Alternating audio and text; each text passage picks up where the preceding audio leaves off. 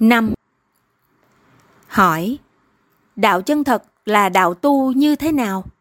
Đáp, Đạo chân thật là nói ra cái gì cũng chân thật, như một, nói được chân thật của càng khôn vũ trụ này hai, nói được chân thật của tam giới này ba, nói được chân thật ở địa giới này bốn, nói tóm lại, đạo chân thật là đạo nói cái gì cũng chân thật hết.